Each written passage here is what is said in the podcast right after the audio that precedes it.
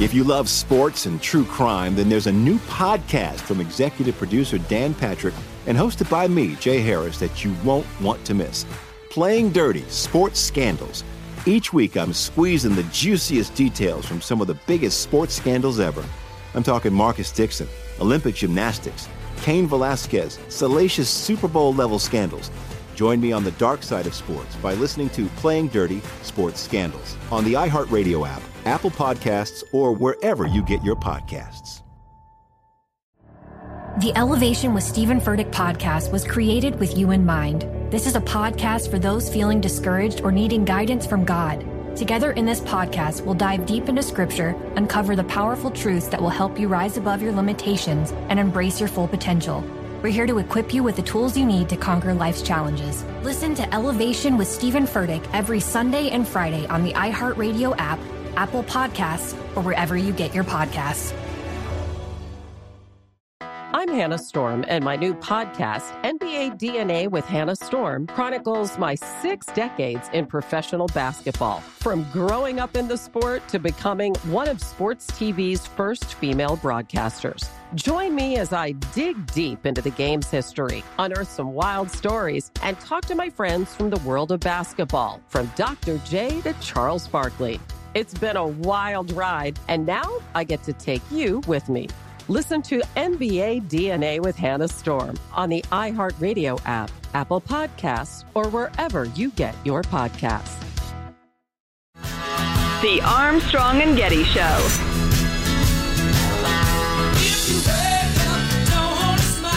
And in Odessa, I met the mother of a 15 year old girl who was shot by an AR 15. Mm-hmm. And that mother watched her bleed to death over the course of an hour because so many other people were shot by that AR 15 in Odessa and Midland. There weren't enough ambulances to get to them in time. Hell yes, we're going to take your AR 15, your AK 47. We're not going to allow it to be used against our fellow Americans anymore. I thought that was the best moment Beto has had since he announced for running for president. A terrible topic to have to talk about, obviously. But it's genuine and real, and he seems like a real human being. Now, I think the policy is not going to fly very well with the majority of Americans. Uh, government gun confiscation.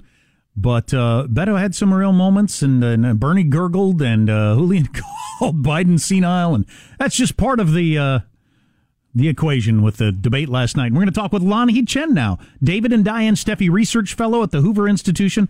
Maybe our favorite political pundit that we ever have on the air, and he's got a podcast we'll tell you about coming up. Lanhee Chen, welcome to the Armstrong and Getty Show. Thank How's you. it going? So Great I to be with you this morning. I, I ask everybody this. I'm wondering how many people actually watched the whole three hours. I'll bet it's less than a million in the whole country. Do you watch the whole three hours?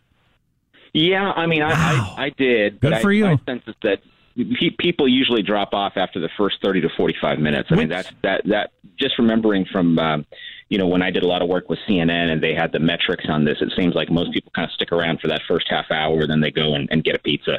Well, yeah, I'm glad you brought that up. So, like when you were prepping candidates, when you were working with either you know Mitt Romney or or whoever else, um, do, do you guys know that and try to get your best stuff in early, knowing people are going to go away later? Oh yeah, absolutely. I mean, Huh. you, you definitely want to, to make a strong first impression. And usually they're going to front load whatever is most newsworthy or whatever they perceive to be the most important issue first. So, for example, last night we saw a lot of healthcare Sure. early. We've And- seen a lot of healthcare early, and so, so so they tend to do that. And then to that point, I I was watching the debate, and I probably watched two hours of it. Then I went to uh, to uh, started fast forwarding to clips I heard people talking about on social media. But uh, early on, I thought Biden was strong and made his points and separated himself from the other candidates and got some shots in. Man, his last couple answers, aside from his closing thought, which I thought was fantastic and another real human moment. Um, his last couple answers were a rambling old man who'd been on stage for three hours. Yeah, no, I think that's right. I think he started off strong and performed well when he needed to perform well, which was right as the debate got going. Uh, you're right. Toward the end, it was rambling. Uh, you know, I, I thought that exchange with Julian Castro was the exchange of the debate. Um, Sure. I don't know if you've played it today, but the one where basically Julian Castro accuses Biden of being old. Correct. Uh, and and you know, I didn't think it played well for Castro, obviously, but but for Biden at least, I thought it was probably his strongest debate to date. Yeah, which you know, when you've got a double-digit lead and you have your best debate, that's a pretty good position to be in. Uh, are are we really down to a three-person race, and uh, and even the two that are chasing Biden got to figure something out if they want to beat him? Yeah, that sounds right to me. I think, you know, you've got Elizabeth Warren, Bernie Sanders, Joe Biden. You've got a couple of other people who could potentially uh, make their way back into it at some point, but the odds are beginning to, to look pretty slim for people like Kamala Harris. Uh, Cory Booker would be another. You know, Beto O'Rourke did have that moment you played, but you know his, his campaign is effectively done anyway. He, he's always searching for a moment anyway. Sure. He's sort of got this I'm, I'm going to go to, curse words when I feel like I need to, to create a moment. It's the same playbook he had when he ran for the Senate in Texas. And by the way, what Beto O'Rourke did last night is he basically guaranteed he'll never win statewide in Texas. Uh, he, he'll he'll he'll just not. He he doesn't have a political future in Texas given the position he has on guns. It's just not going to happen. Yeah, um, let's talk but, a little bit. Know, of, yeah, I was I was going to bring up issues as opposed to people.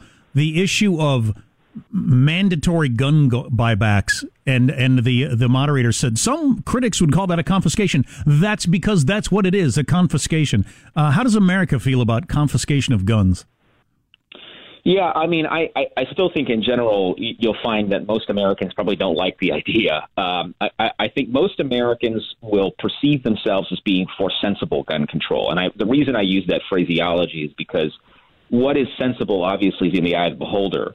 And you know, when you talk about background checks, expanded background checks, you talk about assault weapons, uh, some controls on that, you know, limits on capacity, things like that. I think people say, yeah, that makes a lot of sense. Now, when you start to get into policies which are even arguably confiscatory, then I think you run into a little bit more difficulty. I think people generally out there would say, yes, we need more common sense controls but de- defining common sense is really the difficult part of this. And I, and I don't think that Beto O'Rourke saying, you know, yes, we're going to come after your AR-15s. I, I, I don't know that that is something that a majority of Americans would say. Yeah, I agree with that policy. Talking with Lanhee Chen, who you see on a, a variety of the big national shows um, and he's also got a great podcast called Crossing Lines with Lon Lanhee Chen. The latest episode, Meet the Boss, features the new Congressional Budget Office Director. Um, maybe you talk about that on your podcast, the budget and everything, but not a lot of deficit talk on the debate stage last night. Of course, neither was there on the Republican debate stage.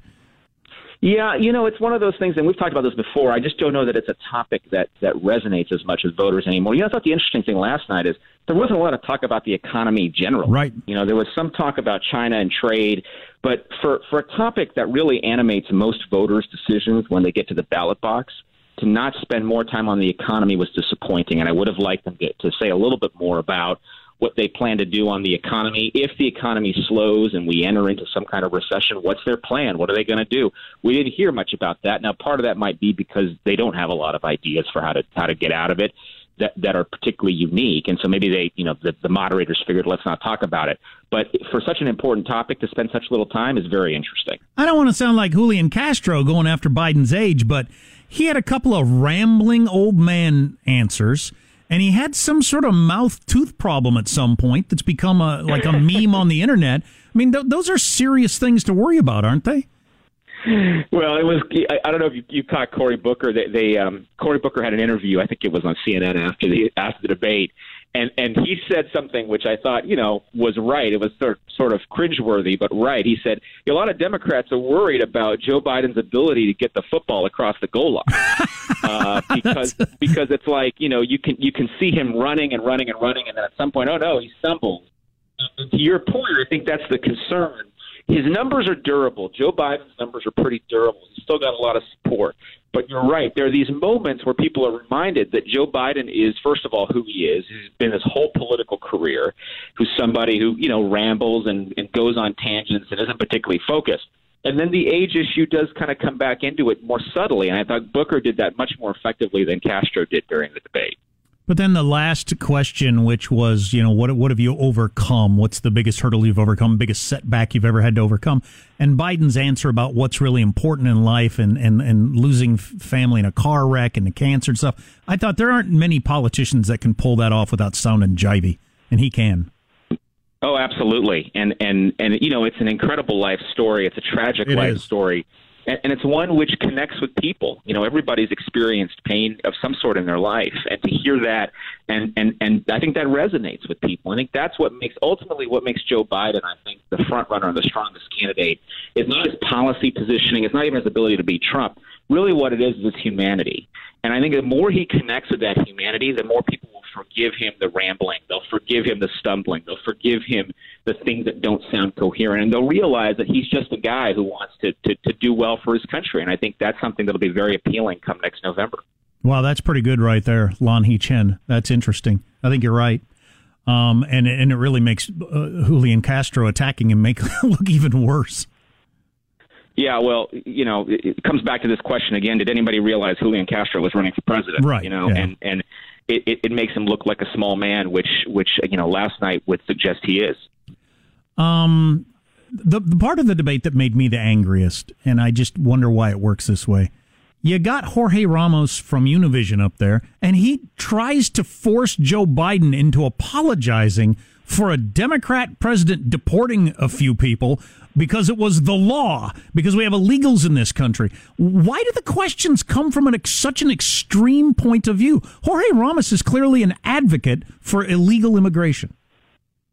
Well, remember the the premise of these debates is conflict. The the you know, and this is not just I'm not just speaking about the network that hosted last night. I'm saying any network hosting any debate, they want to see fireworks.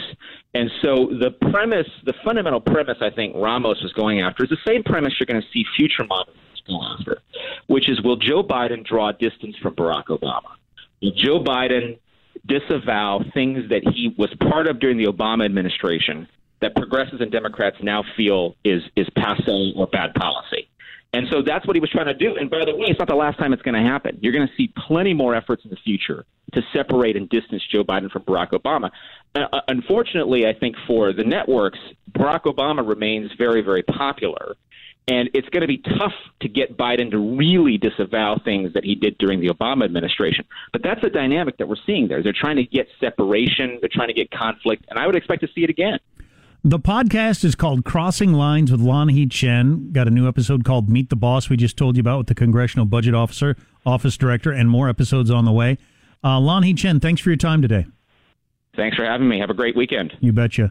I think he's absolutely right about that. When when Biden does his real human moments like he did at the end of the debate there, the sort of stuff that, like I, I keep saying, Hillary Clinton couldn't come within 100 miles of ever pulling that off then he'll be forgiven a little bit for some of his old man stumbles. In the same way, you might be, uh, you know, you you you're okay with your your grandfather or whoever. Uh, you'll you'll excuse some of the the old person stuff that they they struggle with because you like them. Um, My grandparents don't have nuclear codes, as far as you know. um, yeah. Gotta tell you what, I just keep picturing him giving that long rambling answer where he went from phonographs to Venezuelan back on a stage with Trump, and Trump turning toward the audience and say, "What do you think of that?" And just and just killing with that moment. But we'll see. We'll see. Armstrong and Getty. If you love sports and true crime, then there's a new podcast from executive producer Dan Patrick and hosted by me, Jay Harris, that you won't want to miss. Playing Dirty Sports Scandals. Each week, I'm squeezing the juiciest details from some of the biggest sports scandals ever. I'm talking Marcus Dixon, Olympic gymnastics, Cain Velasquez, salacious Super Bowl level scandals. Join me on the dark side of sports by listening to Playing Dirty Sports Scandals on the iHeartRadio app, Apple Podcasts, or wherever you get your podcasts. The Elevation with Stephen Furtick podcast was created with you in mind. This is a podcast for those feeling discouraged or needing guidance from God. Together in this podcast, we'll dive deep into scripture, uncover the powerful truths that will help you rise above your limitations and embrace your full potential. We're here to equip you with the tools you need to conquer life's challenges. Listen to Elevation with Stephen Furtick every Sunday and Friday on the iHeartRadio app, Apple Podcasts, or wherever you get your podcasts. I'm Hannah Storm, and my new podcast, NBA DNA with Hannah Storm, chronicles my six decades in professional basketball. From growing up in the sport to becoming one of sports TV's first female broadcasters. Join me as I dig deep into the game's history, unearth some wild stories, and talk to my friends from the world of basketball, from Dr. J to Charles Barkley. It's been a wild ride, and now I get to take you with me. Listen to NBA DNA with Hannah Storm on the iHeartRadio app, Apple Podcasts, or wherever you get your podcasts.